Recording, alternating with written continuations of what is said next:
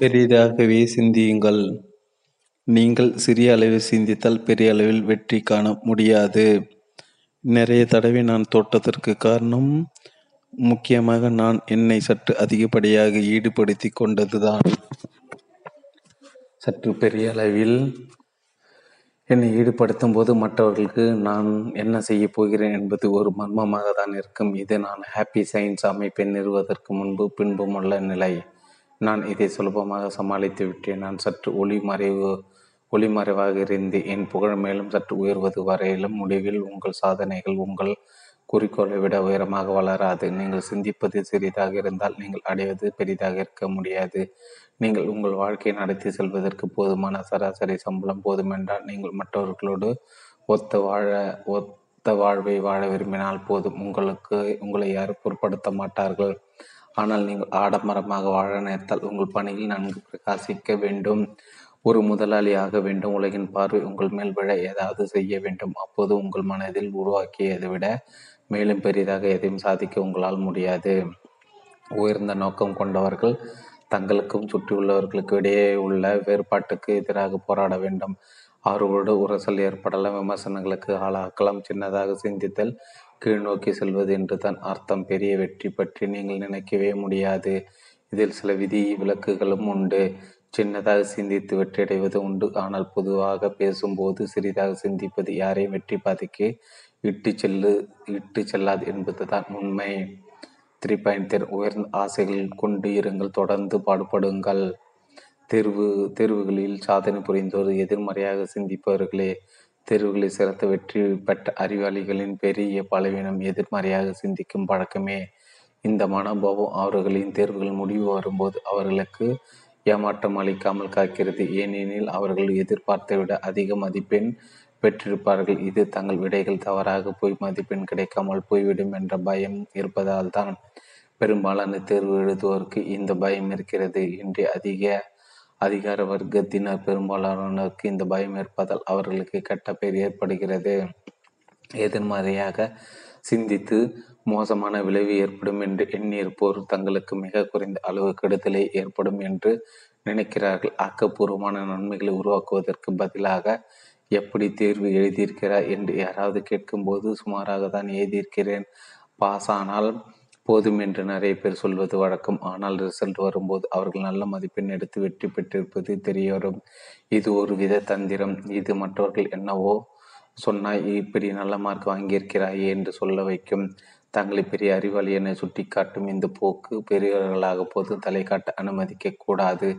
ஏனெனில் இது எப்போதும் தங்களை தாழ்த்தி கொள்ள பழகிவிடும்.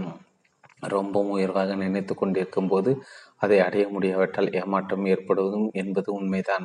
ஆனால் உயர்ந்த நிலைக்காக நீண்ட நேரம் பாடுபட்டு அதை அடையாமல் போவதில் தவறு ஒன்றும் இல்லை.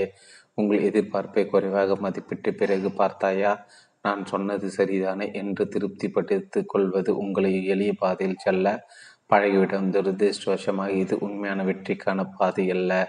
எனவே அதிக சிரமமின்றி உங்கள் லட்சியங்களை அடைவர்களாய் இருந்தால் உங்கள் ஆசைகளை உயர்ந்த நிலையில் வைத்திருங்கள். அதை எய்தாவிட்டாலும் பரவாயில்லை. உங்கள் எதிர்காலம் உங்களுக்கு சவாலாக அமையும் போது உங்களால் கற்றுக்கொள்ளவும் வளரவும் முடியும். தோல்விக்கான சாத்தியம் அதிகமாக இருந்தாலும் உங்கள் இலக்கு உயர்ந்ததாக இருக்கட்டும். உங்கள் எண்ணங்கள் பெரிதாக இருந்தாலும் நீங்கள் எதிர்பார்த்த முடிவை உடனே அடைய முடியாது.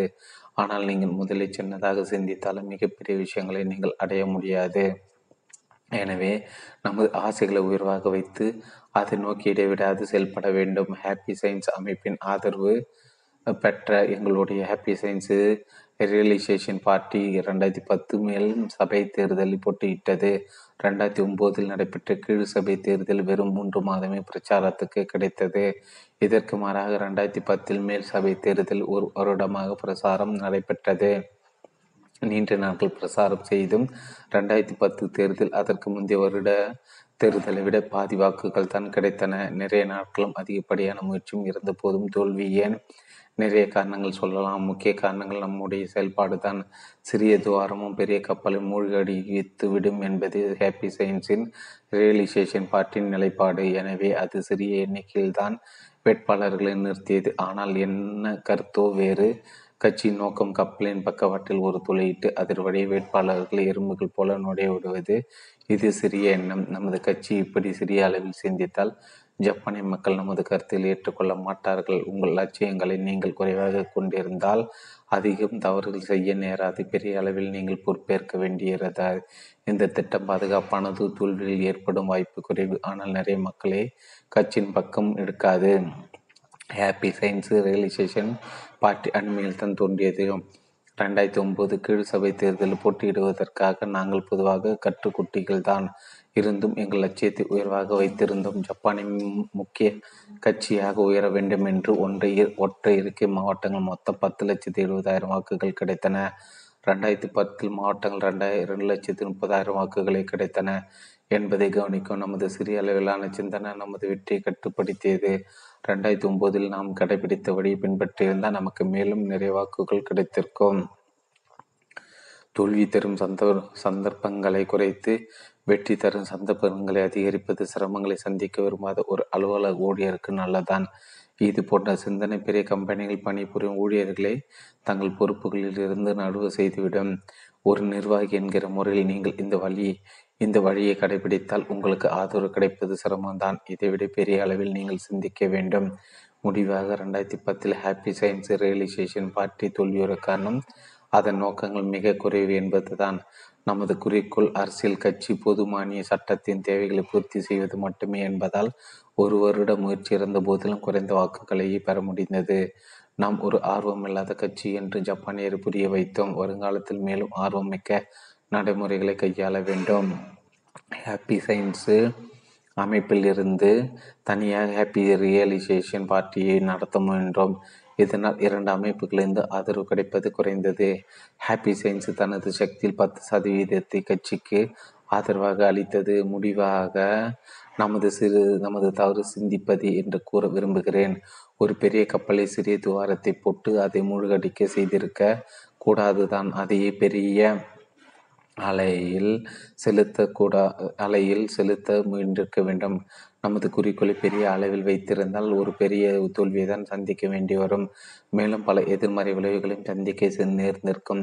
ஆனால் நமது இந்த ஆபத்தை தவிர்க்க நினைப்பது வரை நமக்கோ நமது முயற்சிக்கோ வளர வாய்ப்பே இல்லை. நீண்ட நாட்கள் நினைத்து கொண்டிருப்பவை இறுதியில் நிறைவேறிவிடும். ஹாப்பி சயின்ஸ் இப்போது பெரிதாக வளர்ந்துவிட்டது. ஆனால் என் கருத்துக்கள் எல்லோரும் போய் சேரவில்லை. சிறிய சிந்தனைகள் எங்கள் நிறுவனத்தை ஊடுருவுகின்றன. ஹாப்பி சயின்ஸில்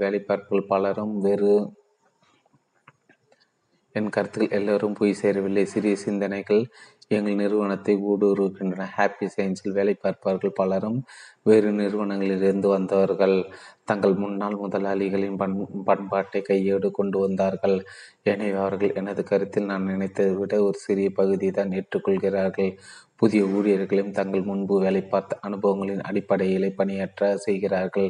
இது ஊழியர்கள் அவர்கள் தங்கள் முழு திறமையுடன் பணியாற்றாமல் தடை செய்கிறது. என்னை பொறுத்தவரை சிறு விஷயங்களுக்காக ஊழியர்கள் கருத்து பிடிப்பதோ அவர்களை பயிற்சி அளிப்பதோ வழக்கமல்ல.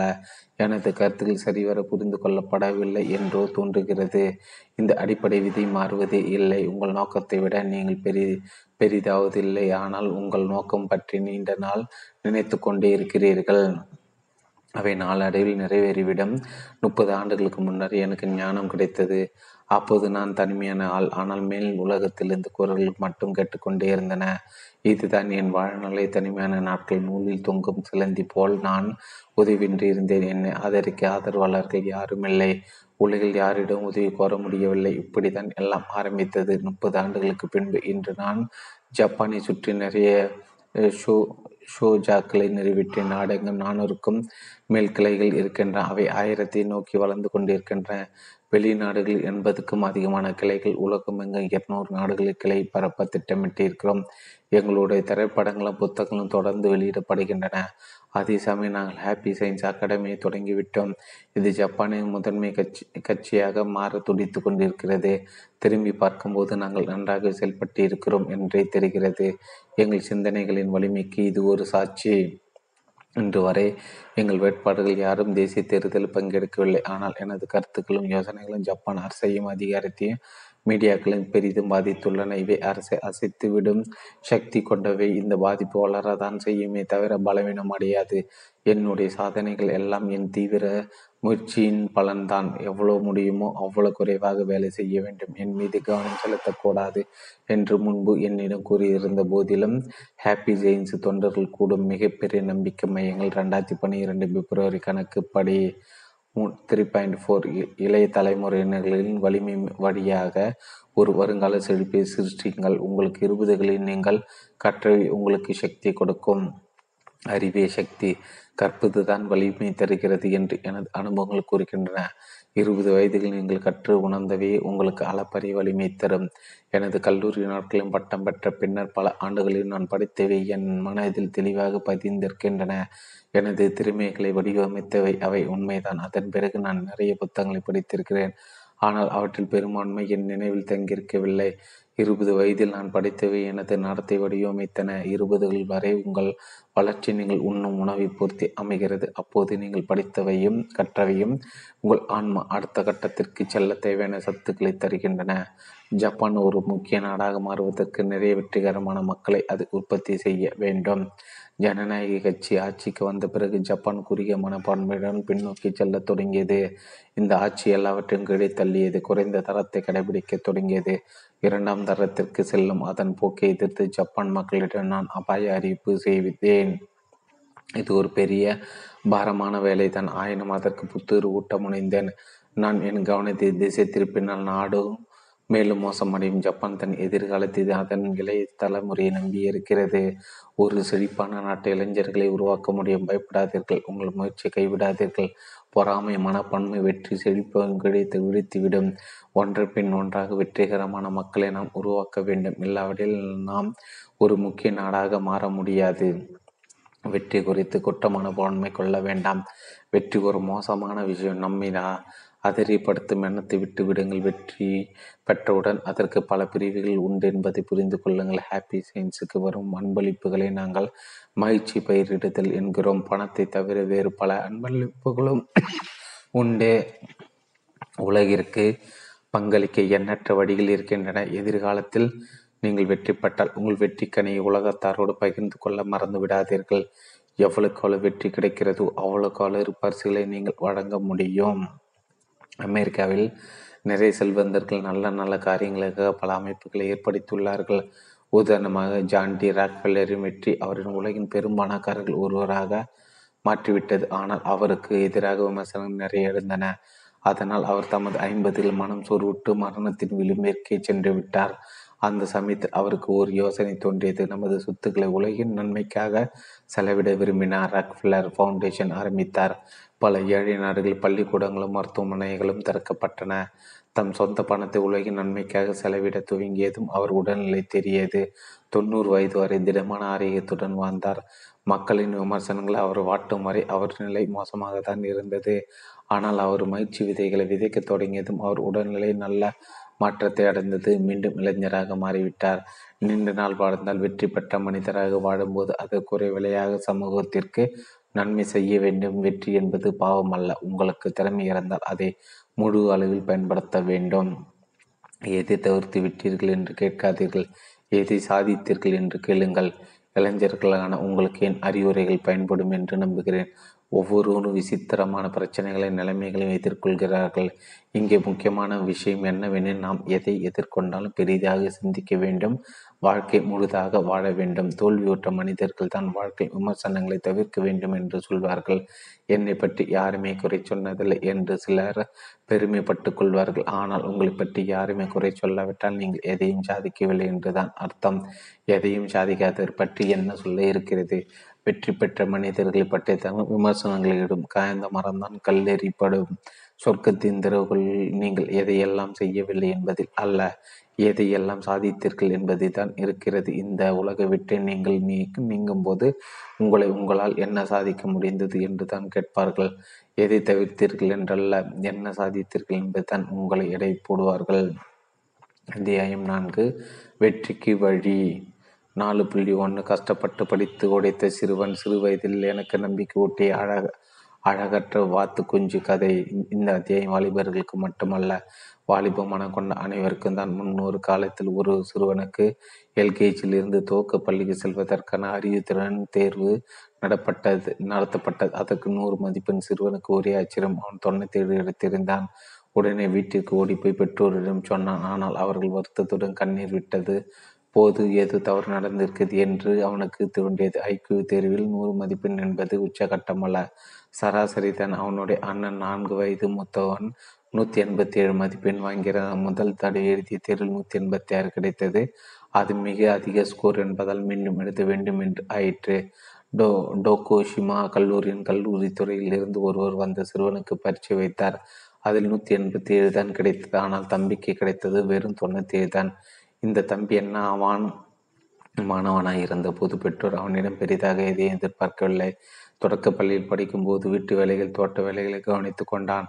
கல்வித்துறையில் அவனால் பெரிதாக எதையும் சாதிக்க முடியாது என்று பெற்றோர் நம்பினார். வியாபாரத்தில் ஈடுபடுத்த தான் நல்லது என்று நினைத்தனர். சின்ன வயதில் அவனிடம் எல்லோரும் பணம் சம்பாதிப்பது எவ்வளவு பெரிய விஷயம் என்று தான் சொன்னார்கள். இப்படித்தான் அவன் வளர்ந்தான். அவன் அண்ணனோ இவனோட 2 மடங்கு ஐக்கு ஓடியவன். நன்றாக படித்தான். கல்வித்துறையில் நல்ல வேலை கிடைத்தது.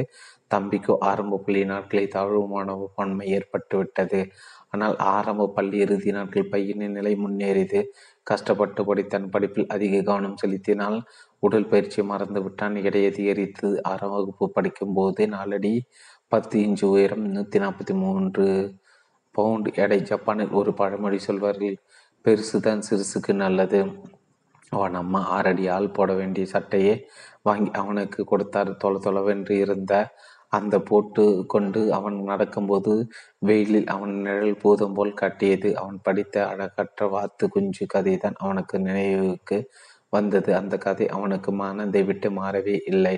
திரும்ப திரும்ப அதை நினைத்து கொண்டிருந்தான். என்றாவது ஒரு நாள் இந்த அழகற்ற வாத்து குஞ்சு அற்புதமான ஒரு அன்னமாக மாறிவிடும் என்று அவன் நம்பினான். ரொம்ப நாட்கள் பிறகுதான் ஐக்கிய தேர்வின் போது விடைகளை தவறான பக்கத்தில் குறித்து விட்டது புரிந்தது. ஆசிரியர் சொன்னதை தவறாக புரிந்து கொண்டு ஒரு தாளை அப்படியே ஒதுக்கிவிட்டிருந்தான். கேள்விக்கான சரியான விடைகள் அந்தந்த இடங்களில் குறிக்கப்படவில்லை. தெரிவின் போது ஆசிரியர் எப்படி விடைகளை குறிக்க வேண்டும் என்று திரும்ப திரும்ப சொல்லிக் கொண்டே இருந்தார்.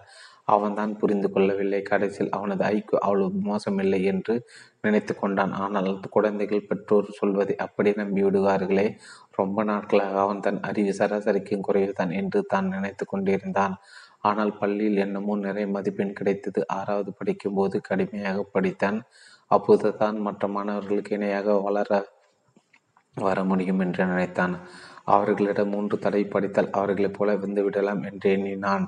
இந்த எண்ணத்திலே அவன் வளர்ந்தான். மக்களால் மாற முடியும். உயர்நிலைப் பள்ளியில் படிக்கும்போது அவனுக்கு ஒரு விஷயம் புரியவில்லை. பெற்றோர் அவனது திறமை கண்டுகொள்ளவே இல்லை. அண்ணனை மட்டும் புகழ்ந்து கொண்டிருந்தான். அண்ணன் சிம்மாசனத்தை தூக்கி வைப்பதாக தோன்றியது. ஆச்சரியமாக இருந்தது அவனுக்கு. அவர்கள் தங்கள் கருத்தை மாற்றிக்கொள்ள மாட்டார்கள் என்று தோன்றியது.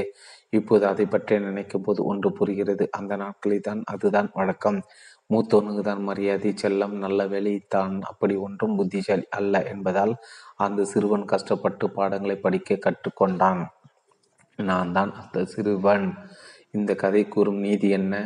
ஒருவன் எப்படி மாறுவான் என்பதை சொல்ல முடியாது. உங்களை எடைப்பட எத்தனையோ தேர்வுகள் இருக்கின்றன. ஆனால் மக்கள் மாறிக்கொண்டே இருக்கிறார்கள். எனது அனுபவங்களின் மூலம் நான் கற்றது நீங்கள் வளர்க்க உங்கள் மனோபாவமே முக்கியம் என்பதுதான். இந்த தத்துவத்துடனேயே நான் வளர்ந்தேன். கல்லூரியில் படிக்கும்போது கூட என் பெற்றோர் என்னை பற்றி எண்ணத்தை மாற்றிக்கொள்ளவில்லை. ஒருவேளை அவர்கள் நினைப்பது சரியாக கூட இருக்கலாம்.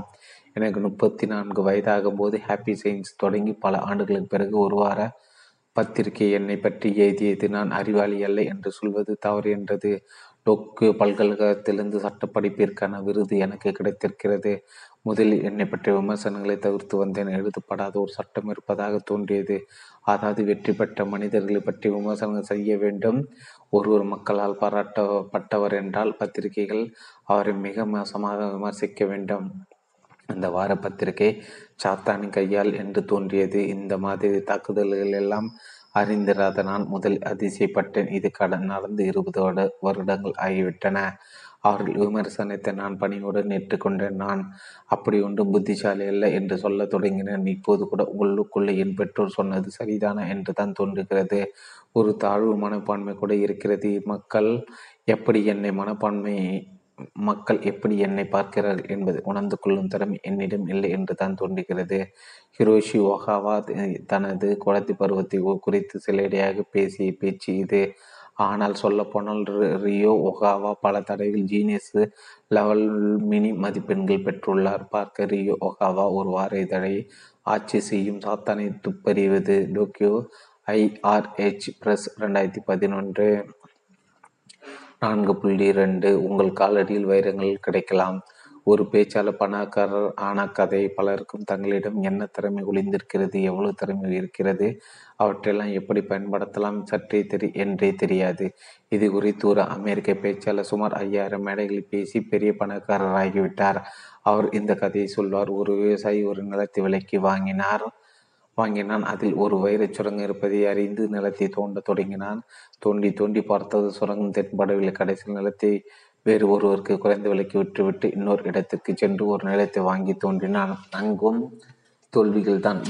பின் இன்னொரு இடத்திற்கு இப்படியாக வைரச் சுரங்கத்தை தேடி கிடைக்காமல் அழுத்து போனான். அவனோட முதல் நிலத்தை வாங்கியவர் விவசாயி. அவன் தோண்டிவிட்ட இடத்திலிருந்து மேலும் தோண்டின. 3 அடி தோண்டியது. மென்ன அச்சரம் வைர சுரங்கம் அவருக்கு தென்பட்டது. முதலில் தோண்டி விவசாயி தொடர்ந்து தோண்டியதால் வைரம் கிடைத்திருக்கும். இந்த கதை வெவ்வேறு வடிவத்தில் சொல்வதுண்டு. கதை உண்மையாக இருக்கலாம். ஒரு அமெரிக்க பிரசங்கி இதை கதை 5000 தடைக்கு மேல் சொல்லி பெரிய பணக்காரர் ஆகிவிட்டாராம். அமெரிக்கன் கனவு நனவானது என்பதற்கு இது ஒரு உதாரணம். இந்த கதை என்ன நீதி சொல்கிறது என்று உங்களுக்கு புரிந்திருக்கும். பலரும் தங்கள் வெற்றிக்கு 3 அடிக்கு முன்பே அதை விட்டு விடுகிறார்கள். நம்மினரை பெற அப்படித்தான். முதலில் தோண்டியவன் தோண்டிய இடத்தில் வைரம் கிடைக்காதால் இன்னொரு இடத்தில் தோண்ட தொடங்கினான்.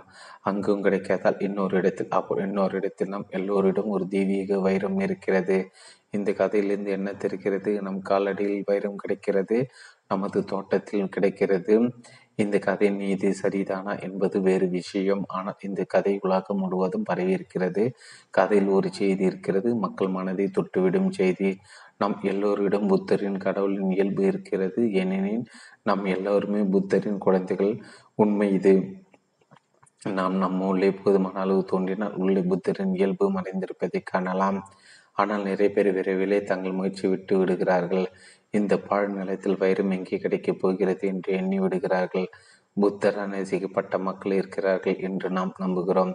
ஆனால் அது நாம் அல்ல. ஏனோ நாம் எதற்கும் உதவாதார்கள் என்று நினைத்து கொள்கிறோம். நம்மிடம் போதுமான கல்வி இல்லை, அனுபவம் இல்லை, சம்பாத்தியம் இல்லை. எனவே நாம் பெரியவர்கள் ஆவது சாத்தியமில்லை. வைரம் தோண்டுபவர் கதை கூறும் நீதி என்ன? சிறப்பான எதற்கும் நாம் லாய்க்கற்றவர்கள் என்று நம்புவார்கள் கூறுவது முற்றிலும் தவிர. இந்த கதை உலகெங்கும் பறந்துவிட்டது. எண்ணற்ற முறை திரும்ப கூறப்பட்டுவிட்டது. காரணம், நாம் எல்லோரும் புத்தரின் குழந்தைகள் என்பதே. ஹாப்பி சயின்ஸில் நான் எப்போதும் கூறி வருவது இதுதான். எல்லோரு காலடியிலும் வைரங்கள் புதைந்து கிடைக்கின்றன. எல்லோராலும் அவற்றை தோண்டி எடுக்க முடியும். இன்னும் சிறிது ஆழமாக தோன்றினால் சந்தர்ப்பங்கள் மற்றவர்களுக்கு தான் வரும், நமக்கு வராது என்று அபத்தமாக சிந்திப்பவர்களுக்கு இந்த கதை ஒரு எச்சரிக்கை. இதிலிருந்து நாம் அதை கற்றுக்கொள்ள வேண்டும். பெரிதாக சிந்தியுங்கள். 4.3 நாம் எப்போதும் நினைத்து கொண்டிருப்பது போலவே ஆகிவிடுவோம். நம் கனவுகள் ஏன் மெய்ப்படவில்லை என்பதற்கான காரணங்கள். மனிதர்களாக நாம் எப்போதும் என்ன நினைத்து கொண்டிருக்கிறோமோ அப்படி ஆகிவிடுகிறோம் என்று நான் பலமுறை கூறியிருக்கிறேன். நீங்கள் யாரென்று நினைத்து கொண்டிருக்கிறீர்களோ அப்படித்தான் எதிர்காலத்தில் ஆகப் போகிறீர்கள். நிறைய பேர் என்னிடம் வந்து கேட்கிறார்கள், நான் எப்போது என் கனவுகளை பற்றி சிந்தித்து கொண்டிருக்கிறேன், ஆனால் அவை பலிப்பதில்லையே, அவற்றை பற்றி நினைத்து கொண்டிருந்தால் கனவுகள் மெய்ப்பட்டுவிடுமா? அந்த 2 வைர சுரங்கம் தோண்டுபவர்கள் கதை நமக்கு சில குறிப்புகள் தரலாம். ஆனால் நாம் இப்போது உங்களுடன் வேறு ஒரு கதையை பகிர்ந்து கொள்ளப் போகிறேன். 19ஆம் நூற்றாண்டின் பிற்பகுதியிலும் 20ஆம் நூற்றாண்டின் முற்பகுதியிலும் அமெரிக்க செல்வத்தில் செழித்த போது வெற்றியின் விதிகள் மிகவும் பிரபலமடைந்தது. மனோ தத்துவம் போன்ற துறைகளில் நீங்கள் சிந்திக்கும் வழியிலே உங்களை மாற்றிக்கொள்ளலாம் என்ற சித்தாந்தம் மிகவும் பிரபலமடைந்தது. ஒரு நாள் அலுவலக ஊழியர் இந்த கருத்தை கூறியவரிடம் பின்வருமாறு கேட்டார். மக்கள் தாங்கள் எப்போதும் சிந்திப்பதை போலவே மாறிவிடுவார்கள் என்று கூறுகிறார்கள். நான் ஏன் ஆஃபீஸ் ஊழியர் வேலை விட்டுவிட்டு ஒரு வெற்றிகரமான வியாபாரியாக மாறி செல்வந்தனாக வேண்டும் என்று இப்போதும் கனவு கண்டு கொண்டே இருக்கிறேன். என்ன புண்ணியம், நான் இப்போது ஆஃபீஸ் ஊழியனாக தான் இருந்து வருகிறேன். என்மேல் என்ன தவறு? அவர் கூறினார், கண்ணாடி உங்கள் உருவத்தை நன்றாக பாருங்கள். உங்களை பார்த்த எவரும் நீங்கள் ஒரு அலுவலக ஊழியர் என்று தான் கூறுவார்கள் இல்லையா? நீங்கள் இந்த வேலையை விட்டுவிட்டு ஒரு வியாபாரியாக விற்பனையாளராகவும் மாற வேண்டுமானால் முதலில் உங்கள் தோற்றத்தை மாற்றிக்கொள்ள வேண்டும். உங்கள் மனதில் உங்களை பற்றி என்ன எண்ணிக்கொண்டு இருக்கிறீர்களோ அதே தோற்றத்தை வெளியிலும் காட்ட வேண்டும். மனதுக்குள் மட்டும் நினைத்து கொண்டிருந்தால் போதாது. நீங்கள் உண்மையாகவே அப்படி நினைத்து கொண்டிருந்தால் உங்கள் வெளித்தோற்றும் அவ்வாறே மாற வேண்டும். உங்கள் நடவடிக்கைகளும் மாற வேண்டும். உங்களை பார்ப்பார்கள், நீங்கள் எண்ணியிருப்பது வெளியே காண்பார்கள். உங்களை நீங்கள் பார்த்து கொள்ளுங்கள். நீங்கள் ஒரு அதிகாரி என்பதை நீங்களே காண்பீர்கள். அத்துடன் தான் கோட் ஷூட்டு, நெக்கிட்டை எல்லாவற்றையும் மாற்றி புதிய தோற்றத்தை ஏற்படுத்தி கொள்ள ஊழியர் ஒப்புக்கொண்டார். இதிலிருந்து என்ன தெரிகிறது? நமது எண்ணங்கள் மாறினால் அதுபோல நாம் வெளித்தோற்றமும் மாறிவிடும் என்பதே. வெளித்தோற்றத்தாலும் செயல்களாலும் நீங்கள் நினைக்கிறீர்கள் என்று காட்டுங்கள். நீங்கள் ஒரு நாட்டின் தலைவராக இருக்கிறீர்கள், ஆனால் நீங்கள் அணிந்திருப்பது ஒரு சாதாரண குப்பை சேகரிப்பின் உடை. அத்துடன் நீங்கள் ஒரு குப்பை அள்ளும் வண்டியின் அருகே நின்று கொண்டீர்கள் என்று வைத்துக்கொள்ளலாம். உங்களை யாராவது நாட்டின் தலைவர் என்று நினைப்பார்களா? இது நம் எல்லோருக்குமே பொருந்தும். நீங்கள் என்னவாக இருக்கிறீர்களோ அல்லது என்னவாக இருப்பதாக காட்டிக்கொள்ள நினைக்கிறீர்களோ அந்த தோற்றத்தை கொண்டிருங்கள். உங்கள் மனதில் இருப்பது உங்கள் செய்கைகளின் தோற்றத்தில் வெளிப்பட வேண்டும். மற்றொரு மனதிலும் அது பிரதிபலிக்க வேண்டும். நிறைய பேர் தங்கள் மனதில் உள்ளது வெளியிலும் காட்டிக்கொள்வது எவ்வளவு முக்கியம் என்பதை உணர்ந்திருக்கவில்லை. இதுதான் நாம் செய்ய வேண்டிய முக்கிய வேலை. வைரச் சுரங்கத்தை காண்பதற்காக மேலும் தொடர வேண்டியது முன்றடிதான்.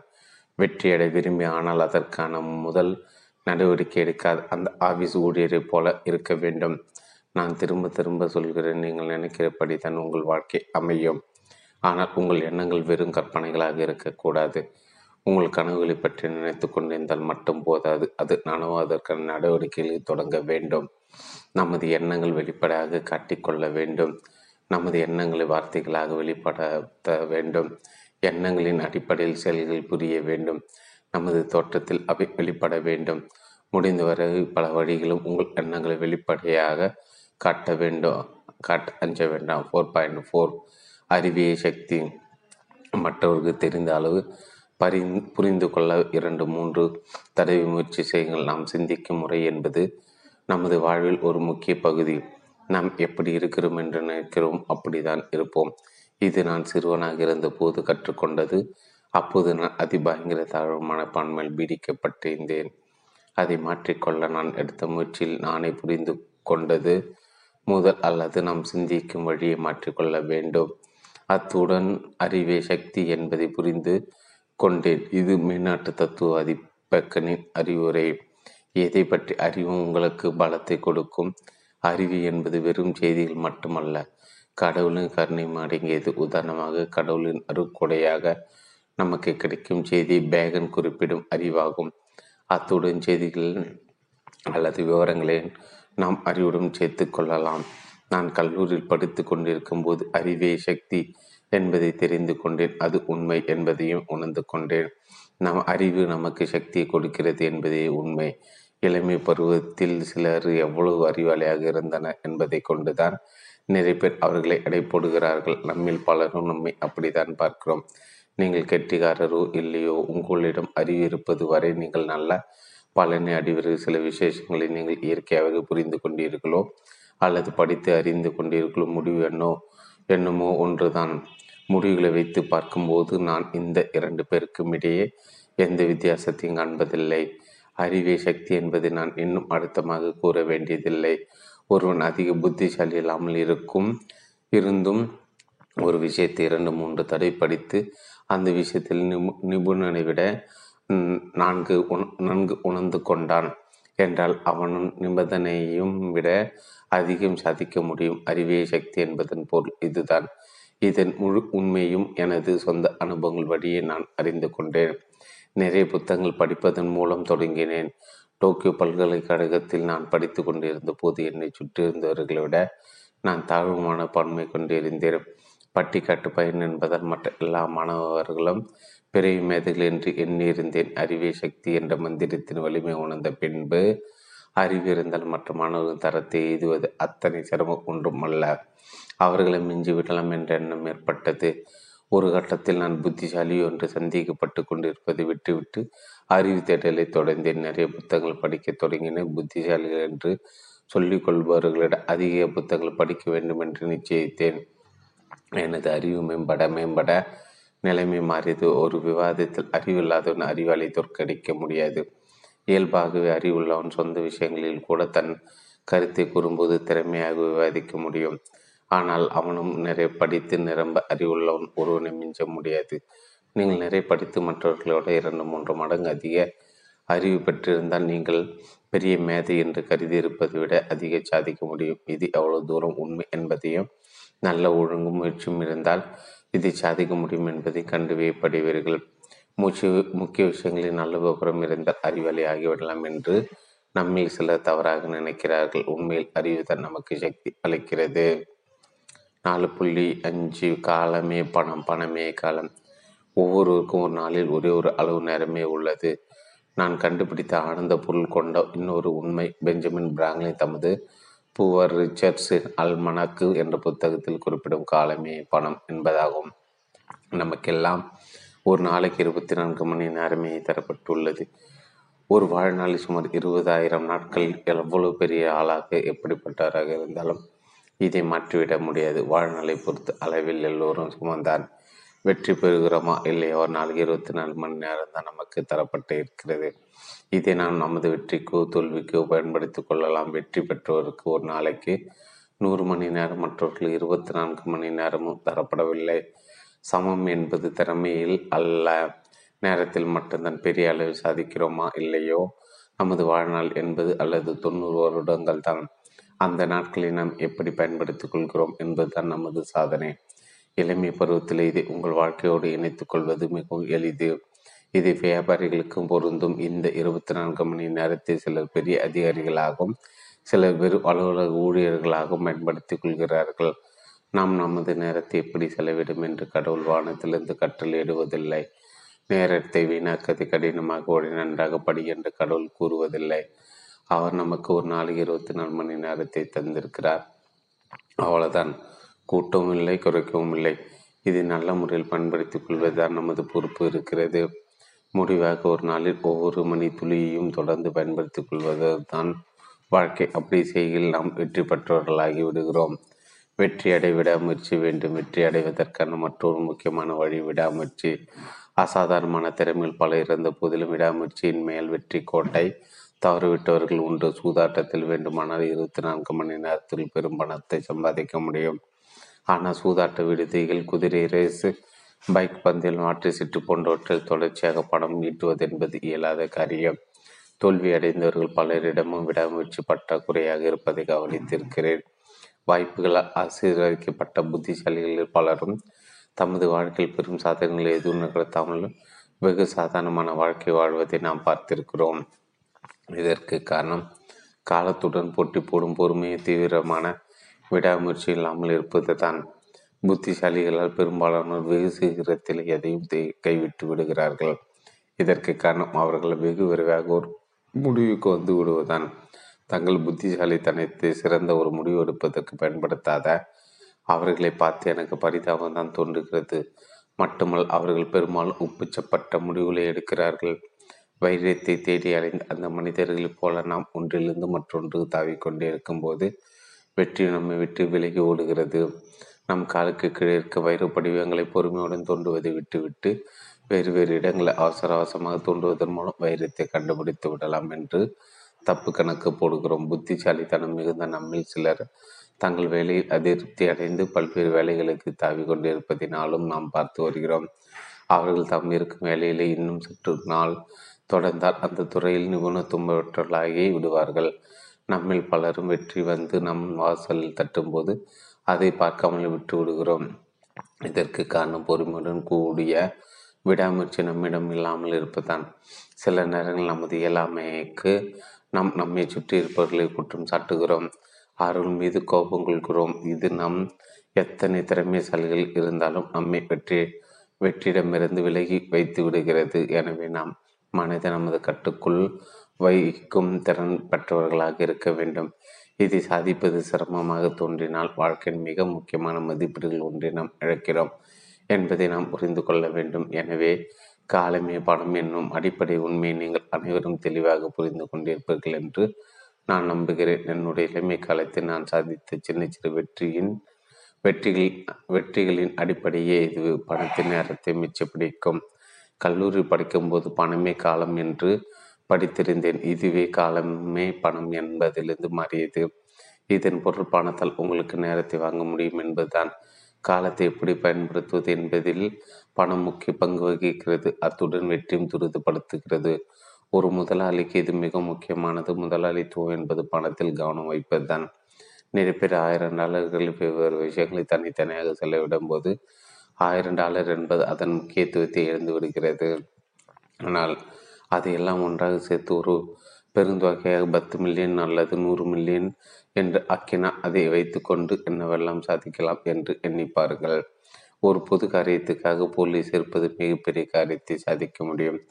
மதிப்பு மிக்க பொருட்கள் புதிதாக செய்ய முடியும். சுருக்கமாக இதுதான் முதலாளித்துவம் என்று கூறலாம். கம்யூனிச தத்துவத்தை நான் விமர்சிப்பதன் காரணம் கம்யூனிச பொது உடைமை என்பது எல்லோருக்கும் சமமாக சொத்தை பகிர்ந்தளிப்பது. உதாரணமாக ஜப்பான் குடியரசு கட்சி பூகம்பத்தில் பாதிக்கப்பட்ட அனைவருக்கும் ஒரே மாதிரி பணத்தை பங்கிட்டு கொடுத்தது.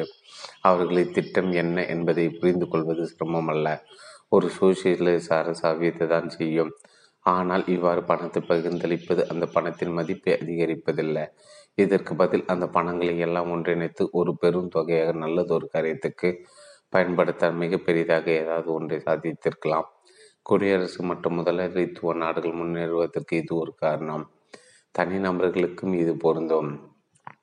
வாழ்க்கையில் பெருவெற்றி அடையாதவர்களும் கம்யூனிச தத்துவத்தை கடைபிடிப்பவர்களும் இதன் ஆழ்ந்த உண்மையை உணராதவர்களும் நிறைய பேர் இந்த பொறியில் விழுந்து விடுகிறார்கள் என்பது ஒரு துரதிர்ஷ்டமே. உதாரணமாக உங்களிடம் பணம் இருந்தால் நிறைய புத்தகங்கள் வாங்கலாம். இன்னும் அதிக பணம் இருந்தால் ஒரு பெரிய வீட்டை வாங்கி நிறைய புத்தகங்களை சேமிக்கும்படும். பணம் இருந்தால் பயத்தின் போது விரைவாக செல்லலாம். ஒரு காரில் அல்லது புல்லட் ட்ரெயினில் அல்லது விமானத்தில் பயணிக்கலாம். எனவே மாணவ பருவத்தில் நான் சிபா துறைமுகத்திலிருந்து எனது வீட்டுக்கு படகில் பயணித்தேன். செலவு மிக கூறிய ஒரு புல்லட் ட்ரெயின் டிக்கெட்டில் அரை அல்லது கால் பங்கு தான். சிபாவிலிருந்து என் வீட்டிற்கும் டோகுஷிமாவுக்கு படகில் செல்ல ஒரு நாள் பிடிக்கும். அந்த நேரத்தை நான் படிப்பதில் செலவிடுவேன். வெகு நாட்களுக்கு பிறகு புல்லட் ட்ரெயினில் பயணம் செய்ய தொடங்கினேன். கல்லூரி நாட்கள் நான் விமானத்தில் பயணம் செய்ததே இல்லை. மாணவர்களுக்கு டிக்கெட் சலுகை உண்டு. எனவே சில மாணவர்கள் விமானத்தில் செல்வார்கள். ஆனால் நான் சென்றதில்லை. நேரத்தை சேமிப்பதில் பணம் பெருமளவில் பங்கு வகிக்கிறது என்பது அந்த சிறு பிராயத்தில் நான் பெற்ற என் ஞானத்தேடலின் ஒரு சிறு அம்சம். 4.6 சிரமமான அந்த பிரச்சனைகளை சமாளிக்க அதன் சிறு பிரிவுகளை பயன்படுத்துங்கள். எந்த பிரம்மாண்டமான கரடியும் மலையை விட பெரிதல்ல. நம் இளைஞர்களாக இருந்தபோது பிரச்சனைகள் உண்மையில் இருப்பதை விட மிக பெரிதாக காட்சியளித்தன. நமது சிரமங்களும் பிரச்சனைகளும் ஏற முடியாத மலைகளாக தோன்றின. நிறைய இளைஞர்கள் முயற்சியை கைவிட்டு விட்டார்கள். இது போன்ற ஒரு நிலையை நீங்கள் சிந்தித்ததால் இந்த பழமொழியை நினைத்து கொள்ளுங்கள். எந்த பிரம்மாண்டமான கரடை மலையை விட பெரிதல்ல. இது சிறு பிரச்சனைகளை கண்டு காரணமின்றி அஞ்சுபவர்களுக்காக ஏற்பட்டது. அவர்கள் சிறு பிரச்சனை கண்டு அஞ்சு ஓடுபவர்கள். பிற பிரச்சனைகள் நாம் கண்டு துண்டாக்கி கொள்ளலாம். அப்போது அளவற்ற சுலபமாக சமாளிக்க முடியும். சின்ன சின்ன பிரச்சனைகளை முதலில் கவனித்து விட்டால் நமக்கு புதிய பாதை தென்படும். ஒரு உதாரண ஒரு பாலத்தில் அதிகபட்சமாக 5 டன் பாரம்தான் கொண்டு செல்லலாம். ஒரு நாளில் அதில் 100,000 டன் பொருட்கள் செல்கின்றன. ஒரு சமயம் 5 டன் மட்டுமே தாங்கக்கூடிய அந்த பலம் மிக பெரும் பாரங்களை ஒரே நாளில் தாங்குகிறது. வாழ்க்கையும் இப்படித்தான். 100,000 எடை கொண்ட பிரச்சனைகளை ஒரே சமயத்தில் எடுத்துக்கொண்டால் அது நம்மை நசுக்கிவிடும். ஆனால் அவற்றை சின்ன சின்ன சுமைகளாக கொண்டு சென்றால் பிரச்சனைகளை சமாளித்து விடலாம். கைவிட்டு விடாதீர்களே, வெற்றி கனியை பறிப்பார். எல்லா பிரச்சனையும் ஒரே சமயத்தில் கையாள்வது இயலாத காரியம். ஒரு கட்டத்தில் நாம் திகைத்து போய் எல்லாவற்றையும் கைவிட்டு விடுவோம். அதற்கு பதிலாக அவற்றை சிறு சிறு பகுதியிலாக்கி ஒரு நாளைக்கு ஒன்றாக கவனித்தால் கொஞ்சம் கொஞ்சமாக முன்னேறி மிக சிரமமான பிரச்சனையும் சமாளித்து விடலாம். தேர்வுக்கு படிக்க வேண்டிய பாடங்களை அளவை கண்டு பிரமித்து போய்விடுவோம். ஆனால் இந்த வழியை கடைபிடித்து ஒவ்வொரு நாளும் குறிப்பிட்ட அளவில் படித்த விரைவாக படித்து முடித்து விடலாம். மற்றவர்கள் ஒரு வருடத்தில் கற்பதை 3 அல்லது 5 வருடத்தில் கற்கலாம். நாட்கள் நீண்டுவிட்டது என்று கவலைப்பட வேண்டாம். காரியத்தை சாதித்துட்டுமே அதுதான் பெரியது. இடையில் கைவிடாதவர்கள் வெற்றி பெற்று விடுகிறார்கள். நீங்கள் புத்திசாலியாக இருக்கலாம், ஆனால் இடையில் கைவிட்டு விட்டால் வெற்றி பெற முடியாது. நீங்கள் சிறந்த அறிவாளியாக இல்லாமல் இருக்கலாம், ஆனால் இந்த பிரித்து பயன்படுத்த பழக்கம் உங்களை வெற்றி பாதிக்கிட்டு செல்லும். நான் கூறியுள்ள அறிவுரைகளும் உதாரணங்களும் உங்களுக்கு மிக பயனுள்ளவையாக அமையும் என்று நம்புகிறேன். அத்தியாயம் 5 பெருக்குகள் உங்கள் துணிச்சலை 100 மடங்குக்கு அதிகமாக. 5.1 உங்கள் உள் அழைப்பை அடையாளம் காணுங்கள். துணிவு இளமையின் உற்சாக துளிகளில் ஒன்று. இந்த அத்தியாயத்தில் நீங்கள் ஒவ்வொருவரும் அதீதமான துணிச்சலுடன் உங்களை நீங்கள் எப்படி சக்தியூட்டி கொள்ள முடியும் என்பதை பற்றி சில கருத்துக்களை உங்களிடம் பகிர்ந்து கொள்ளலாம் என்று நினைக்கிறேன். துணிச்சலை ஒன்று திரட்டுவது மிகப்பெரிய சவால் என்பதை 1986இல் ஹாப்பி சயின்ஸ் அமைப்பை நிறுவும் போதே நான் புரிந்து கொண்டேன். அன்று மட்டும் இப்படிப்பட்ட ஒரு புதிய சமய நிறுவனத்தை துவக்கும் துணிச்சல் என்னிடம் இல்லாமல் இருந்தால் இப்படி ஒரு அமைப்பு உருவாகி இருக்காது. எனவே துணிச்சலை ஒன்றை முடிவு செய்யும் முதற்காரணி மெத்த படித்தவர்களின் குறைந்து வரும் துணிச்சல் பற்றி என்னுடைய பிரேவ் என்னும் புத்தகத்தில் நான் குறிப்பிட்டிருக்கிறேன். இந்த புத்தகம் சில வருடங்கள் முன்பு வரை மாணவர்களாக இருந்தவர்களின் கேள்விகளுக்கு நான் அளித்த விடைகளின் தொகுப்பாகும். தங்களுக்கு சாதகமாக தோன்றும் வழிகளை இந்த சமூகத்தால் ஏற்றுக்கொள்ளப்பட்ட எனக்கு அதிகம் சிக்கலை தராத நாடி செல்லும் இந்த அறிவுஜீவி மாணவர்கள் கூட்டத்தில் நான் ஒருவனாக இருந்திருக்கிறேன். ஒரு அங்கீகாரத்தாக நமது விருப்பங்களை புறந்தள்ளிவிட்டு வேறொரு மதிப்பு மிகுந்த இலக்கு அடைவதற்காக நமது பேரார்வத்தையும் மன உறுதியையும் பயன்படுத்த முடிவு செய்வது எத்தனை கஷ்டமான விஷயம் என்பதை நான் என்னோட அனுபவத்தின் மூலம் உணர்ந்திருக்கிறேன். எப்படியான துணிச்சல் இளமை பருவத்தின் உற்சாக துளிகளில் ஒன்று என்பதில் எந்த சந்தேகமும் இல்லை.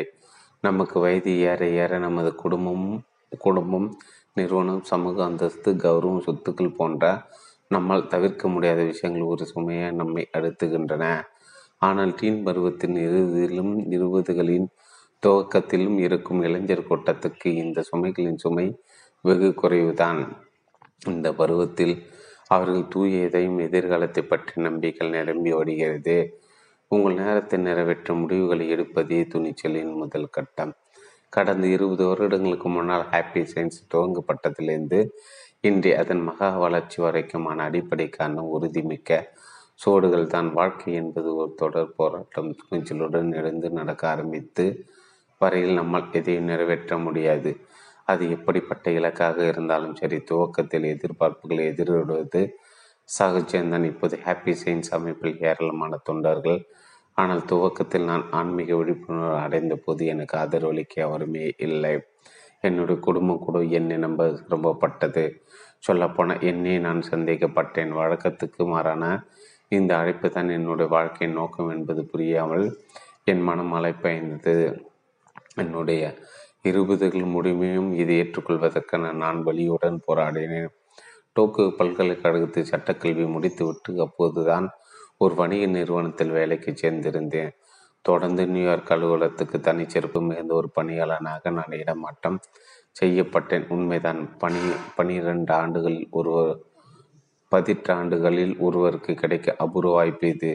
இந்த காலகட்டத்தில் தான் எந்த விதமான சமய சார்பும் இல்லாத என்னுடைய வாழ்க்கையில் விண்ணகத்தின் மேன்மை பொருந்திய தூய ஆவிகளின் வருகை நிகழ்ந்தது.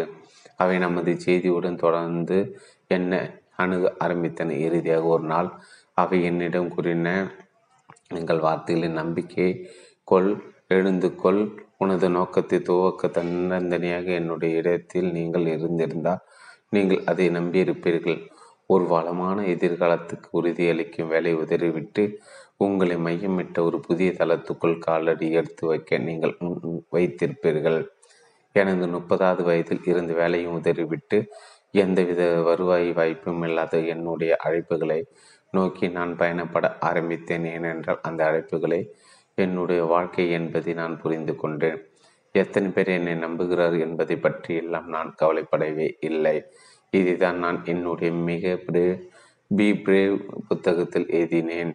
உங்கள் குறிக்கோளை உலகுக்கான உங்கள் கடமை நிறைவேற்ற நினைக்கும் அந்த கணத்திலே துணிச்சலுடன் சேர்ந்து உருவாகி விடுகிறது என்று உங்கள் உள்ளடைப்பை கண்டறியுங்கள். அதுதான் உங்கள் வாழ்க்கையின் குறிக்கோள் என்று உறுதியாக உங்களுக்கு தோன்றினால் அந்த அழைப்பை தொடர்வது என்னும் மிக துணிச்சலான முதல் முடிவு எடுப்பதில் எந்தவித தயக்கமும் வேண்டாம்.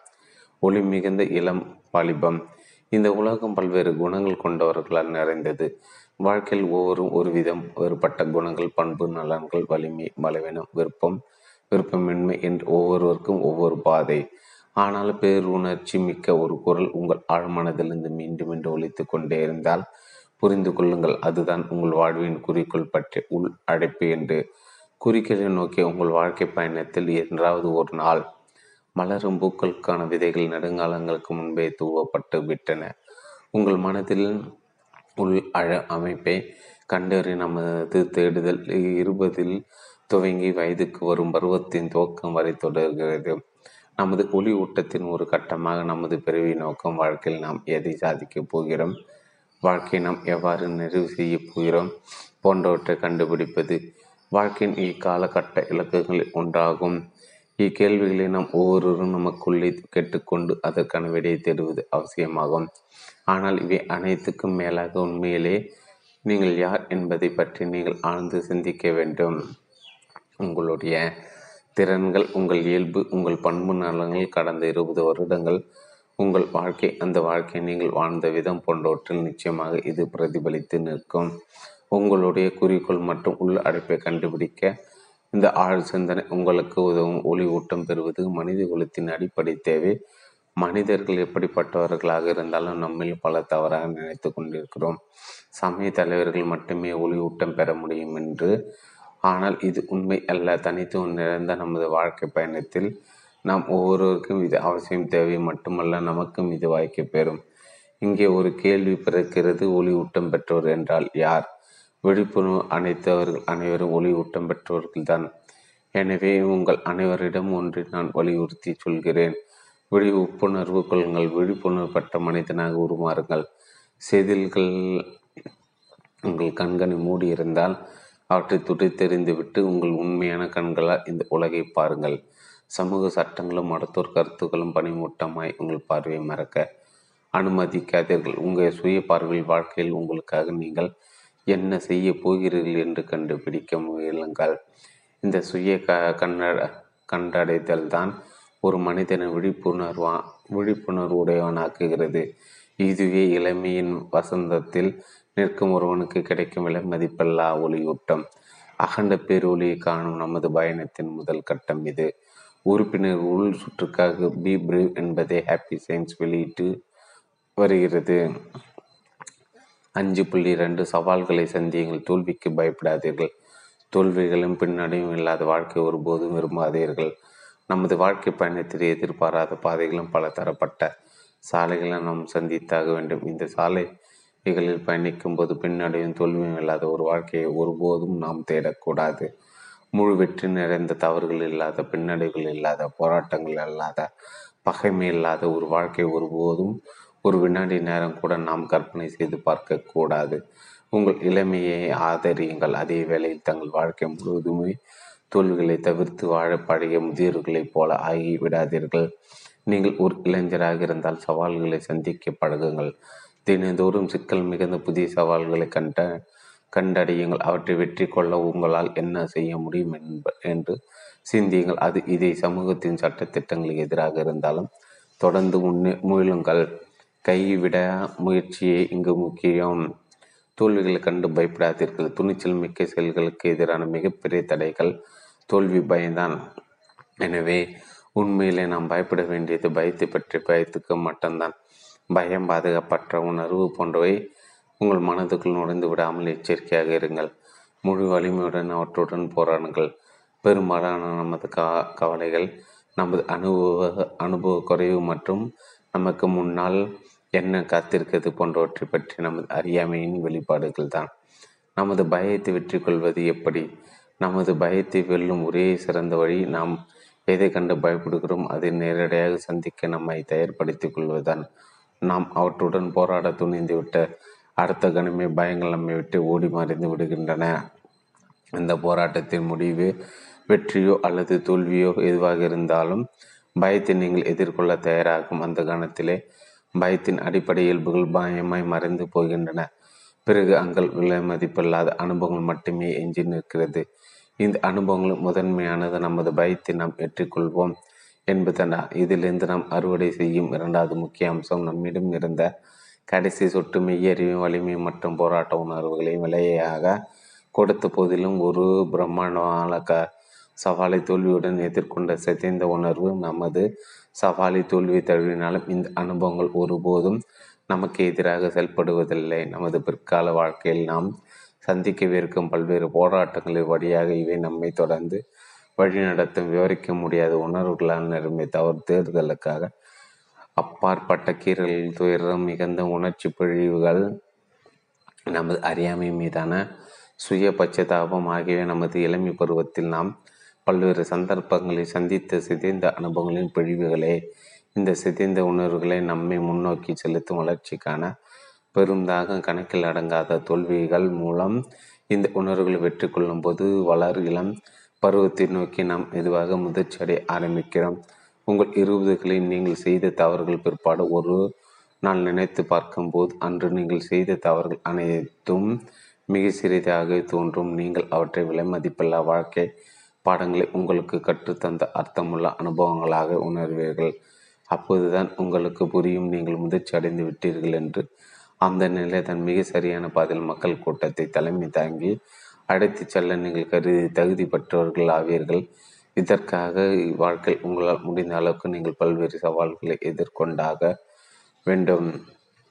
53 திட்டமிடங்கள் ஒரு ப்ரொஃபஷனலாக மாறுவதற்கு நீங்கள் ஒரு பெரிய ப்ரொஃபஷனலாக வேண்டுமா? வாரி வழங்கல் உங்களிடம் இருப்பதை தினத்தோறும் ஹாப்பி சயின்ஸ் அமைப்பை தொடங்கியதிலிருந்து உள்முக சவால்களை மட்டுமல்லாமல் தினந்தோறும் வெவ்வேறு வகையான புத்தம் புது சவால்களும் போராட்டங்களும் என்னை தொடர்ந்து வருகின்றன. உதாரணமாக 1986 நவம்பர் 23 வெறும் 90 பேர் அடங்கிய ஒரு கூட்டத்தில் என்னுடைய முதற் சொற்பொழிவு நிகழ்ந்தது. அடுத்தது 1987 மார்ச் 8 உஷிகோம் பொது அரங்கில் 400 பேர் நிரம்பிய ஒரு கூட்டத்தில் த பிரின்சிபல் ஆஃப் ஹாப்பினஸ் என்னும் தலைப்பில் நான் உரையாற்றினேன். தொடர்ந்து அந்த வருடத்தை மே 31 சுயோதா பொது அரங்கில் த பிரின்சிபல் ஆஃப் லவ் என்னும் தலைப்பில் ஒரு பொது உரை வழங்கினேன். இந்த கூட்டத்திற்கு வந்திருப்பவர்களின் எண்ணிக்கை 1000க்கு மேல். அதன் பிறகு எனது பேச்சை கேட்க வருபவர்களின் எண்ணிக்கை அதிகரித்து கொண்டே போனது. ஒரு வருடத்துக்கு பின் 1988 2,000 பேர் அமரக்கூடிய ஹீலியா பொது அரங்கில் நான் உரை நிகழ்த்தினேன். 1989 ரொக்கோக்கு சுமோ அரங்கில் நான் நிகழ்த்திய அந்த உரையை கேட்க 8000 பேர் குழுமியிருந்தார்கள். அடுத்த வருடம் 1990 சிபா மாகாணத்தில் உள்ள மகுகாரி மெஸ்ஸே சர்வதேச கன்வென்ஷன் அரங்கில் பல்வேறு உரைகள் வழங்கினேன். இந்த உரைகளை கேட்க வந்திருந்த எண்ணிக்கை 12,000 வரை. 1991 டோம் அரங்கில் எனது சொற்பொழிவு கேட்க வந்திருந்த சுமார் 50,000 பேர். அதன் பின் டோக்கியோ டோமில் நான் வழங்கிய சொற்பொழிகள் நாடெங்கும் ஒளிபரப்பப்பட்டன. 1991 டோக்கியோ டோமில் நான் உரையாற்றும் போது நான் வெறும் 30களின் துவக்கத்தில் தான் இருந்தேன். கால ஓட்டத்தில் நிறுவிய 5 வருடங்களுக்குள்ளாக ஹாப்பி சயின்ஸ் ஒரு மிகப்பெரிய ஆழமாக விரிந்து படர்ந்தது. இந்த சாதனை எப்படி நிகழ்ந்தது என்பதற்கான விடை வெகு எளிமையான. எனது ஒவ்வொரு ஊரிலும் நான் என்னிடம் அனைத்தையும் மாறி வழங்கினேன். அக்கறை மிகுந்த இந்த தொடர் சொற்பொழிவுகளை இந்த ப்ரொஃபஷனல் இன்றைய உயரம் விரிந்து பறந்த பல்வேறு துறைகளிலிருந்து நீங்கள் உங்களுக்கான பணிப்பாதையை தேர்ந்தெடுக்கலாம். ஆனால் எனக்கு தெரியும் உங்களுக்கான சரியான பணியை எவ்வாறு தேர்ந்தெடுப்பது என்பது பற்றி உங்களுக்கு ஏராளமான வினாக்கள் மோதிக்கொண்டே இருக்கின்றன என்று. நான் எவ்வாறு வாழப்போகிறேன்? எனக்கு ஏற்ற வெற்றிகரமான பணி ஏது? எனது வேலை மிக திறமையாக செய்வது எப்படி என்ற உங்கள் இதயத்தின் குரல் எனக்கும் கேட்கிறது. இந்த கேள்விகள் அனைத்துக்குமான விடை ஒன்றுதான். நீங்கள் அடைந்ததெல்லாம் திருப்பி கொடுத்து விடுங்கள். ஒவ்வொரு நாளும் உங்களிடம் இருக்கும் சிறந்தவற்றையெல்லாம் நீங்கள் வழங்கி கொண்டே இருந்தால் நீங்கள் ஒரு ப்ரொஃபஷனல் ஆவது உறுதி. ஒவ்வொரு நாளும் நீங்கள் எடுத்த முயற்சியின் மொத்த கூட்டுத்தொகை இலக்கை நோக்கி உங்களை வழி நடத்தும். நீங்கள் எப்படிப்பட்ட வேலை தெரிவு செய்திருந்தாலும் சரி, நீங்கள் பெற்றதெல்லாம் திரும்பி வழங்குவது என்றால் என்ன? இது ஜப்பானின் வால் சண்டை பள்ளியில் எடுக்கும் உடற்பயிற்சி அல்ல. இது நிஜ வாழ்வுடன் எதிருடன் மோதுவது. இங்கே காயம் உறுதி. இந்த உலகின் நிஜ போராட்டங்களில் வெற்றி பெற்றவர்கள் அனைவரும் நிச்சயம் ஒரு நாள் ஒரு ப்ரொஃபஷனலாக மாறுவது உறுதி. ப்ரொஃபஷனல் இடையூறுகளை இன்முகத்தோடு ஏற்றுக்கொள்வதோடு அதை வெற்றியும் கொள்கிறார்கள். உலகம் பெரும் பின்னடைவை சந்தித்து கொண்டிருக்கும் காலகட்டம். 2009 சிலர் சொன்னார்கள், நாம் கடந்த 100 வருடத்தில் மிக மோசமான நிதி சிக்கலில் இருக்கிறோம் என்று. வேறு சிலரும் நாம் மீண்டும் ஒரு மாபெரும் பின்னடைவை நோக்கி சென்று கொண்டு இருக்கிறோம் என்றார்கள். ஆனால் எனக்கு இதில் எல்லாம் உடன்பாடு இல்லை. இவை எல்லாமே மக்களின் இரக்கத்தை சம்பாதிக்கும் அரசின் உதவித்தொகை பெறவுமே செல்லப்படுகின்றன. நீங்கள் ஒரு உண்மையான ப்ரொஃபஷனல் தொழில் முனைவராக இருக்கும் பட்சத்தில் நிச்சயமாக நீங்கள் போராடிதான் ஆக வேண்டும். நீங்கள் ஒரு உண்மையான தொழிலதிபராக இருந்தால் இந்த தடைகள் எல்லாம் தீரத்துடன் எதிர்த்து போராட வேண்டும். நீங்கள் ஒரு ப்ரொஃபஷனல் வணிகராக இருந்தால் எதிர்வரும் சிக்கல் எத்தனை பெரியதாக இருந்தாலும் அதை உங்கள் முழு திறனையும் பயன்படுத்தி எதிர்த்து போராட வேண்டும். இந்த உலகில் உள்ள அனைத்து தொழில்களும் நஷ்டத்தை சந்திப்பதில்லை என்பதை நினைவில் கொள்ளுங்கள். ஒரு தொழில் பின்னடைவு சந்திக்கிறது என்றால் அதற்கு பொறுப்பற்ற பலவீனமான நிர்வாகமே காரணம். நீங்கள் ஒரு தலைமை நிர்வாகி அதிகாரியாக இருக்கும் பட்சத்தில் அந்த தொழிலை காப்பாற்றும் பொறுப்பு உங்களை சேர்ந்தது. நீங்கள் அன்றுதான் வேலைக்கு சேர்ந்த ஒரு புதிய பணியாளராக இருந்தாலும் எதிர்வரும் இடையூறுகளை இன்முகத்தோடு ஏற்றுக்கொள்வதோடு உங்கள் நிறுவனம் சிக்கல் இருந்து மீண்டேழ உங்களால் என்ற உதவிகளை செய்ய வேண்டும். இடையூறுகளை ஏற்றுக்கொள்ளும் அதே வேளையில் அவற்றை வெற்றி கொள்ளவும் முயல வேண்டும். பொருளாதாரத்தின் அடிப்படையே அதன் நிலையற்ற தன்மைதான். காலம் இப்போது நமக்கு சாதகமாக தான் இருக்கும் அல்லது நமது தொழில் என்றைக்கும் வளர்ந்து கொண்டே தான் இருக்கும் என்பது போன்ற அதீத கற்பனைகள் ஒருபோதும் சிக்கிவிடக்கூடாது. பொருளாதார சரிவு என்பது எப்போதுமே நிகழ்ந்து கொண்டு தான் இருக்கிறது மட்டுமல்ல, அதை வெகு எளிதாக யூகித்து விடவும் முடியும். சிறிய சரிவுகள் 3 to 10 வருடங்களுக்கு ஒரு முறை நிகழ்கின்றன. மாபெரும் பின்னடைவு பல 10 ஆண்டுகளுக்கு ஒரு முறை தான் நிகழும். எனவே ஒரு ப்ரொஃபஷனல் என்னும் நிலையில் ஒவ்வொரு நாளும் நாம் சந்திக்கும் பிரச்சனைகளை வெற்றிகரமாக கடந்து செல்ல நாம் தயாராக இருக்க வேண்டும். இதுவே ப்ரொஃபஷனல் ஆவதற்கான ஒரே வழி. மாபெரும் பொறுப்புகளை ஏற்க உறுதி கொள்ளுங்கள். ஓர் உண்மையான ப்ரொஃபஷனல் சுமை மிகுந்த பொறுப்புகள் பலவற்றை ஏற்றுக்கொள்வார். நீங்கள் வகிக்கும் பொறுப்புகளின் சுமையே நீங்கள் எப்படிப்பட்ட ப்ரொஃபஷனல் என்பதை காட்டிவிடும். உங்கள் பொறுப்புகளின் வீச்சுக்கு தகுந்தபடி தான் உங்கள் வளர்ச்சியும் அமையும். சுமை மிகுந்த பொறுப்புகளை ஏற்றுக்கொள்வதற்காக நாளுக்கு நாள் வருடத்துக்கு வருடம் நாம் தொடர்ந்து முயற்சித்து கொண்டே இருக்க வேண்டும். ஒரு மனிதன் ஏற்றுக்கொள்ளும் பொறுப்பின் அளவுதான் அந்த மனிதனின் உயரத்தையின் அளவுகோல். புதிய விஷயங்களுடன் தொடர்ந்து போராடி கொண்டிருப்பவர்களை மிகப்பெரிய பொறுப்புகளை சுமக்க முயற்சிக்கிறார்கள். இங்கே மிக முக்கியமானது ஒவ்வொரு நாளும் நாம் எதிர்கொள்ளும் புது புது சவால்களை நாம் எப்படி எதிர்கொள்கிறோம், பிறர் தடுத்த போதும் எப்படி நமக்கு சரியானதாக தோன்றுவதோ செய்கிறோம் என்பதுதான். நம்மிடம் இருப்பதை தினந்தோறும் வழங்கி கொண்டிருப்பதே நம்மை ஒரு ப்ரொஃபஷனலாக மாற்றுகிறது. இதன் மூலம் மிகப்பெரிய பொறுப்புகளை ஏற்றுக்கொள்ளும் வலிமை நம்மை வந்தடைகிறது. இது அபாயங்களை துணிந்து சந்திக்கும் மனோபாவத்தை பொறுத்தது.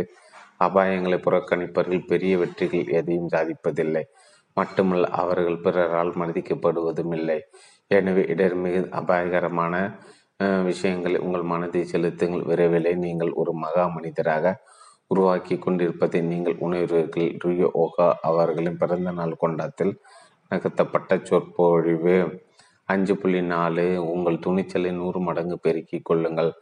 தீர்க்க தரிசனம் படைத்தவராயிருங்கள். அது நிகழ்வதற்கான வழிகளை பாருங்கள்.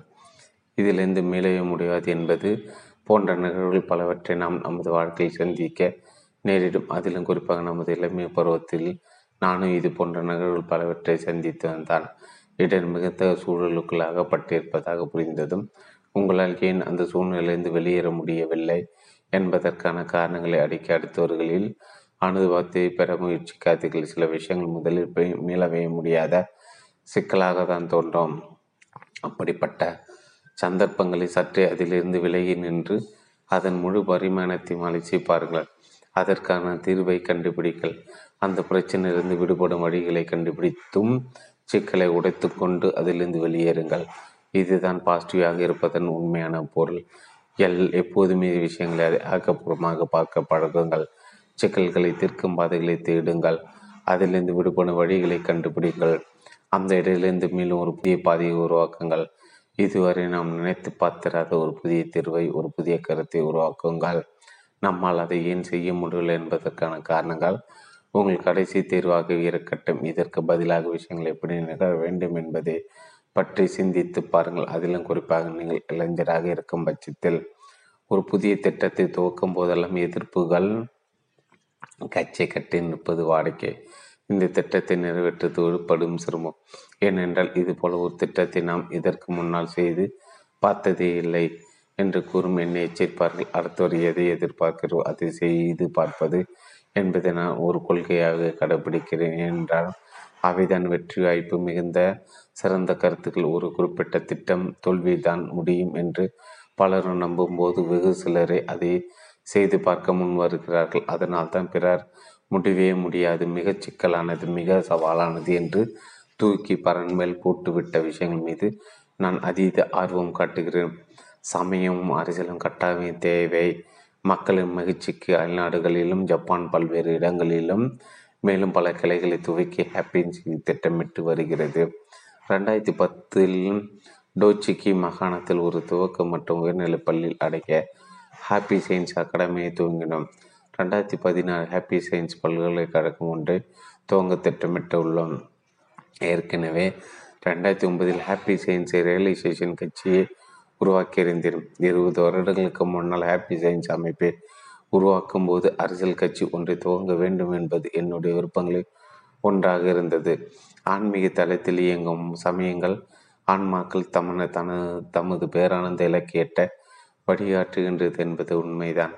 ஆனால் மகிழ்ச்சிக்கு 2 பக்கங்கள் இருக்கின்றன. நமது ஆன்மாவுக்கான பேரானந்த பாதையை கண்டடையும் முயற்சி, இலைப்பாறும் இடத்தை கண்டுபிடித்தல், அமைதியான மனநிலை அடைதல் போன்றவை மகிழ்ச்சியின் ஒரு பக்கம். இந்த உலகின் அன்றாட வாழ்க்கை சிக்கலில் நாம் சந்திக்கும் சிக்கல்கள் மற்றும் போராட்டங்கள் போன்றவற்றிலிருந்து நாம் விடுபட நம்மை நோக்கி நீட்டப்படும் உதவிகரங்கள் நமக்கு தரும் ஆனந்தம் இந்த நிகழ்ச்சியின் மற்றொரு பக்கம். சமயம் அரசு என்னும் இரண்டுக்குமே மகிழ்ச்சியின் இந்த 2வது தளத்தை உருவாக்கும் பொறுப்பு இருக்கிறது.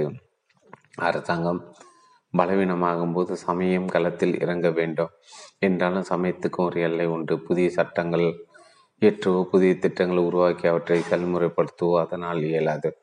துரதிருஷ்டவசமாக நமது அன்றாட வாழ்க்கையில் அடுத்தவர் உதவியை எதிர்நோக்கி இருக்கும் சாதாரண மக்களின் கண்ணீர் முழுமையாக துடைக்க சமயத்த இயலாது.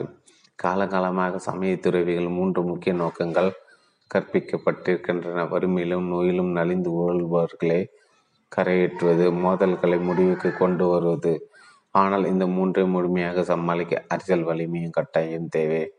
அரசியல்வாதிகள், நீதிபதிகள், வழக்கறிஞர்கள், சட்ட வல்லுநர்கள் போன்றோற்றுக்கு வறுமையை குறைத்தல், நோயற்றவர்களுக்கு உதவுதல், மோதல்களை ஒரு முடிவுக்கு கொண்டு வருதல் ஆகிய பொறுப்புகளும் உண்டு. எனவே சமயத்தின் அரசியலை ஒன்றிலிருந்து ஒன்றை மோதல்களை ஒரு முடிவுக்கு கொண்டு வருதல் ஆகிய பொறுப்புகளும் உண்டு. எனவே சமயத்தின் அரசியல் ஒன்றிலிருந்து ஒன்றை முழுமையாக பிரித்து அகற்றுவது என்பது இயலாத காரியம். இவை 2மே பிரச்சனைகளை வெவ்வேறு கோணங்களில் அணுகின்றன.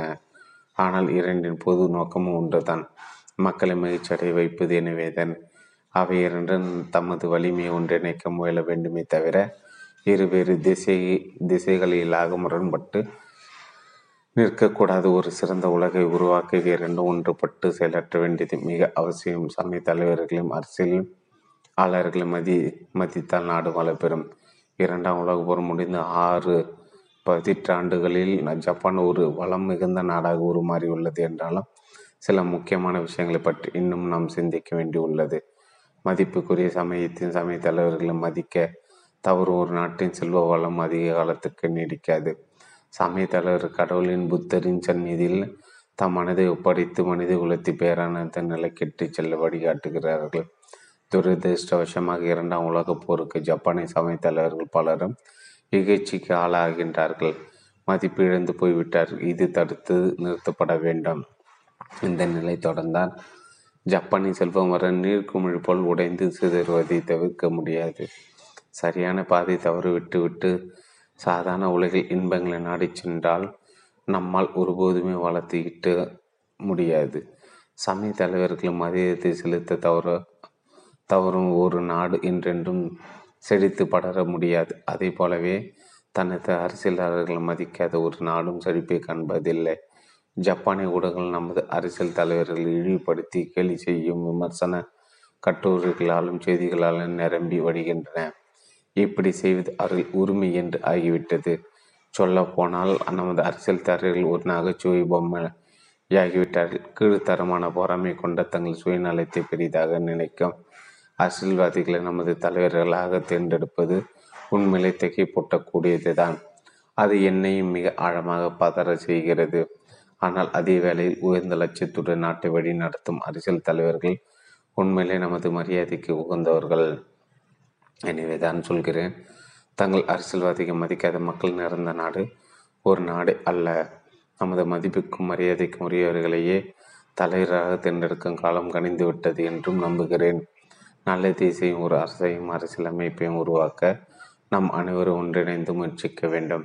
2009 ஜப்பானில் லிபால் டெமோக்ராட்டிக் கட்சியிலிருந்து ஜப்பான் டெமோக்ராட்டிக் கட்சி வரையிலும் பல்வேறு தலைமை மாற்றங்கள் நிகழ்ந்தன. இந்த இரண்டும் ஜப்பான் மிகப்பெரிய அரசியல் கட்சிகள் என்பது குறிப்பிடத்தக்கது. எனினும் இந்த புதிய நிர்வாகமும் நமது மரியாதைக்கு ஏற்ற விதத்திலான அரசியல் செயல்பாடுகளை செய்வதாக எனக்கு தோன்றவில்லை. நம் இலக்கை குறித்த விழிப்புணர்வு நமது துணிச்சலை 100 மடங்குக்காக பெருக்கும். சமயத்தையும் அரசியலையும் இழிவுபடுத்தி அவற்றை அலட்சியம் செய்ய ஒரு மனநிலையை நமது ஒருபோதும் உருவாக்கி கொள்ளாதீர்கள். மட்டுமல்ல, இது போன்ற கீழ்த்தரமான எண்ணங்களை வெளிப்படுத்தி விடாதீர்கள். இந்த உலகம் மேலும் பல உயரங்களை அடைவதற்காக நமது வாழ்க்கை பணம் மனம் ஓந்து அர்ப்பணித்திருக்கும் சமய தலைவர்களும் அரசியல் தலைவர்களும் ஏராளமானவர்கள் இருக்கிறார்கள். இங்கு இவர்கள் அனைவரும் தம் தம் தளங்களை மரியாதை பெற்ற உண்மையான ப்ரொஃபஷனல்கள். இன்றைய இளம் தலைமுறையின் முடிவுகள், அதிரடி செயல்பாடுகள் ஆகியவற்றை நினைத்து நான் பெருமிதப்படுகிறேன். நமது வீரம், கொள்கை, முடிகள், செயல் ஆகியவற்றின் அடிப்படையில் உருவாகும் செழிப்பு மிக்க வளத்தை நமது இன்றைய உலக மதிப்பு மிக்கதாக கருதுகிறது. இந்த ஆக்கக்கூறுகள் அடிப்படையில் நமது கனவுக்கான எதிர்காலத்தை நம்மால் உருவாக்க முடியும். ஹாப்பி சயின்ஸின் முக்கிய நோக்கங்களில் ஒன்று இந்த உலகுக்கு சக்தி ஊட்டுதல். இந்த ஆக்கச் செயலுக்கு ஹாப்பி சயின்ஸ் ரியலைசேஷன் கட்சியின் அரசியல் செயல்பாடுகள் ஒரு முக்கிய கருவியாக பயன்படுகிறது.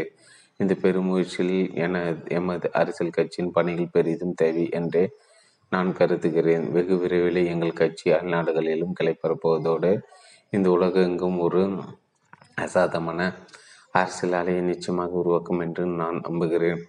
இன்று இளைஞர்கள் துணிவு படைத்தவர்களாக விளங்க வேண்டும்.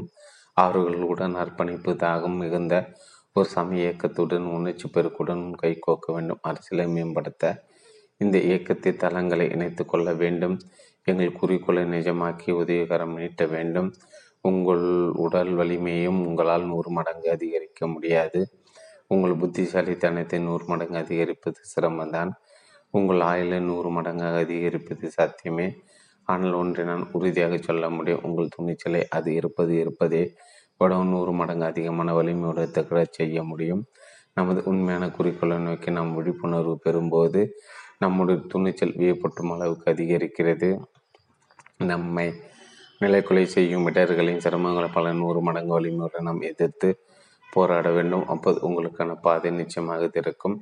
அடுத்தவரை முதுகு பின்னால் பேசும் எரிச்சல் ஊட்டும் கோழையாக ஒருபோது மாறிவிடாதீர்கள். துணிச்சலுடன் இருங்கள். இந்த உலகில் உங்களுக்கான பொறுப்பை ஆர்வத்துடன் ஏற்றுக்கொள்ளுங்கள். இது உங்கள் அனைவருக்கும் நான் வழங்கும் செய்தி.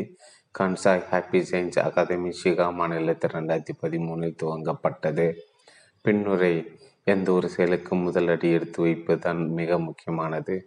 அடுத்த கட்டம் எடுத்து வைத்த அடி தொடர்ந்து முன்னோக்கி செல்வது. இந்த பயணத்தில் படைப்பாற்றலும் சுயதிறனும் மிக அவசியமானவை. பெரிதாக சிந்திங்கள் என்னும் சொல் வாழ்க்கையின் இக்கட்டான பல்வேறு தருணங்களிலிருந்து என்னை மீட்டெடுத்திருக்கிறது. அமெரிக்காவில் நடைபெற்ற பூட் கேம்ப் இதில்தான் முதலாக நான் இந்த சொல்லை பயன்படுத்த ஆரம்பித்தேன். இது எனது இளமை பருவத்துக்கு உயிர் பூட்டிய மிக முக்கிய காரணி. நேராக சிந்திகள், துணிச்சலுடன் செயலாற்றுங்கள் என்னும் இந்த 2 சுற்றோடர்களும் நான் பெரிதாக சிந்திங்கள் என்னும் வெற்றி மந்திரத்துடன் இணைத்து பார்க்க விரும்புகிறேன். எனது இந்த வெற்றி கோட்பாடுகள் உலகெங்கும் உள்ள பெரும்பாலான இளைஞர்கள் படித்து பயன்பெறுவார்கள் என்று நம்புகிறேன். ரியோ ஒகாவா நிறுவனம் மற்றும் CEO ஹாப்பி சயின்ஸ் பிப்ரவரி 14, 2012. ஆசிரியர் குறிப்பு மாஸ்டர் ரியோ ஒகாவா 1981 ஆண்டிலிருந்து சொர்க்கத்திலிருந்து தனது ஆன்மீக செய்திகளை பெறத் தொடங்கினார். உணர்ச்சி மிகுந்த செய்திகளுடன் அவர் முன்னால் தோன்றிய தூய ஆவிகள் கடவுளின் சொற்களை இந்த உலகத்துக்கு எடுத்து வழங்கும் பொறுப்பேற்றுக் கொள்ளுமாறு அவரிடம் வேண்டிக் கொண்டன. அந்த வருடத்திலே மாஸ்டர் ஒகாவாவின் ஆழமானது விழிப்படைந்தது. கடவுளின் பேருண்மை என்னும் மகத்தான சக்தியின் உதவியால் இந்த உலகத்துக்கு உயிர் போட்டும் ஒரு ஆன்மீக தலைவராக அவர் வெளிப்பட வேண்டியதன் அவசியத்தை அவருக்கு தெளிவுபடுத்தியது. புனித ஆத்மாக்களுடன் அவரது உரையாடலும் ஆழக்கணமுடையாத ஆன்மீக அனுபவங்களும் அவரது போதனைகளை மையக்கருவை உருவாக்க மாஸ்டர் ஒகாவாவுக்கு பேரு உதவி புரிந்தன. அவரது இந்த உரையாடல் கடவுள் எப்படி தமது ஆன்மாக்களையும் இந்த பூமி உட்பட பிற உலகங்களையும் இந்த பிரபஞ்சத்தின் அடிப்படை அம்சமான நீதி கோட்பாடுகள் உருவாக்கின என்பது பற்றி அவரது புரிதலை மேலும் ஆழப்படுத்தியது. கடவுளின் வடிவங்களின் நோக்கங்களை பற்றி அவரது சிந்தனை தெளிவடைந்தது. மாஸ்டர் ஒகாவா 1986 கடவுளின் பேருண்மையை பகிர்ந்து கொள்ளவும், சமய மற்றும் கலாச்சார மோதலிலிருந்து மனித குலத்தை விடுவிக்கவும், இந்த பூமியின் அமைதி யுகத்துக்கு கட்டியும் கூறும் ஹாப்பி சயின்ஸ் என்னும் சமயம் சாரா சர்வதேச சமயத்தை நிறுவினார். எளிமையான தனித்துவம் மிக்க சர்வதேசியம் ஒருமைப்பாடும் மிகுந்த அவரது ஆன்மீக போதனைகள் உலகமெங்கிலும் 100க்கும் மேற்பட்ட நாடுகள் லட்சக்கணக்கானவர்களையும் சீடர்களையும் உருவாக்கி உள்ளது. 1600 புத்தகங்களுக்கும் மேல் எழுதியுள்ள ஒகாவா 2620க்கும் மேற்பட்ட சொற்பொழிவுகள் நிகழ்த்தியுள்ளார். கடவுளின் பேருண்மை உலகெங்கும் பகிர்ந்து கொள்ளும் அவரது பயணம் தொடர்கிறது.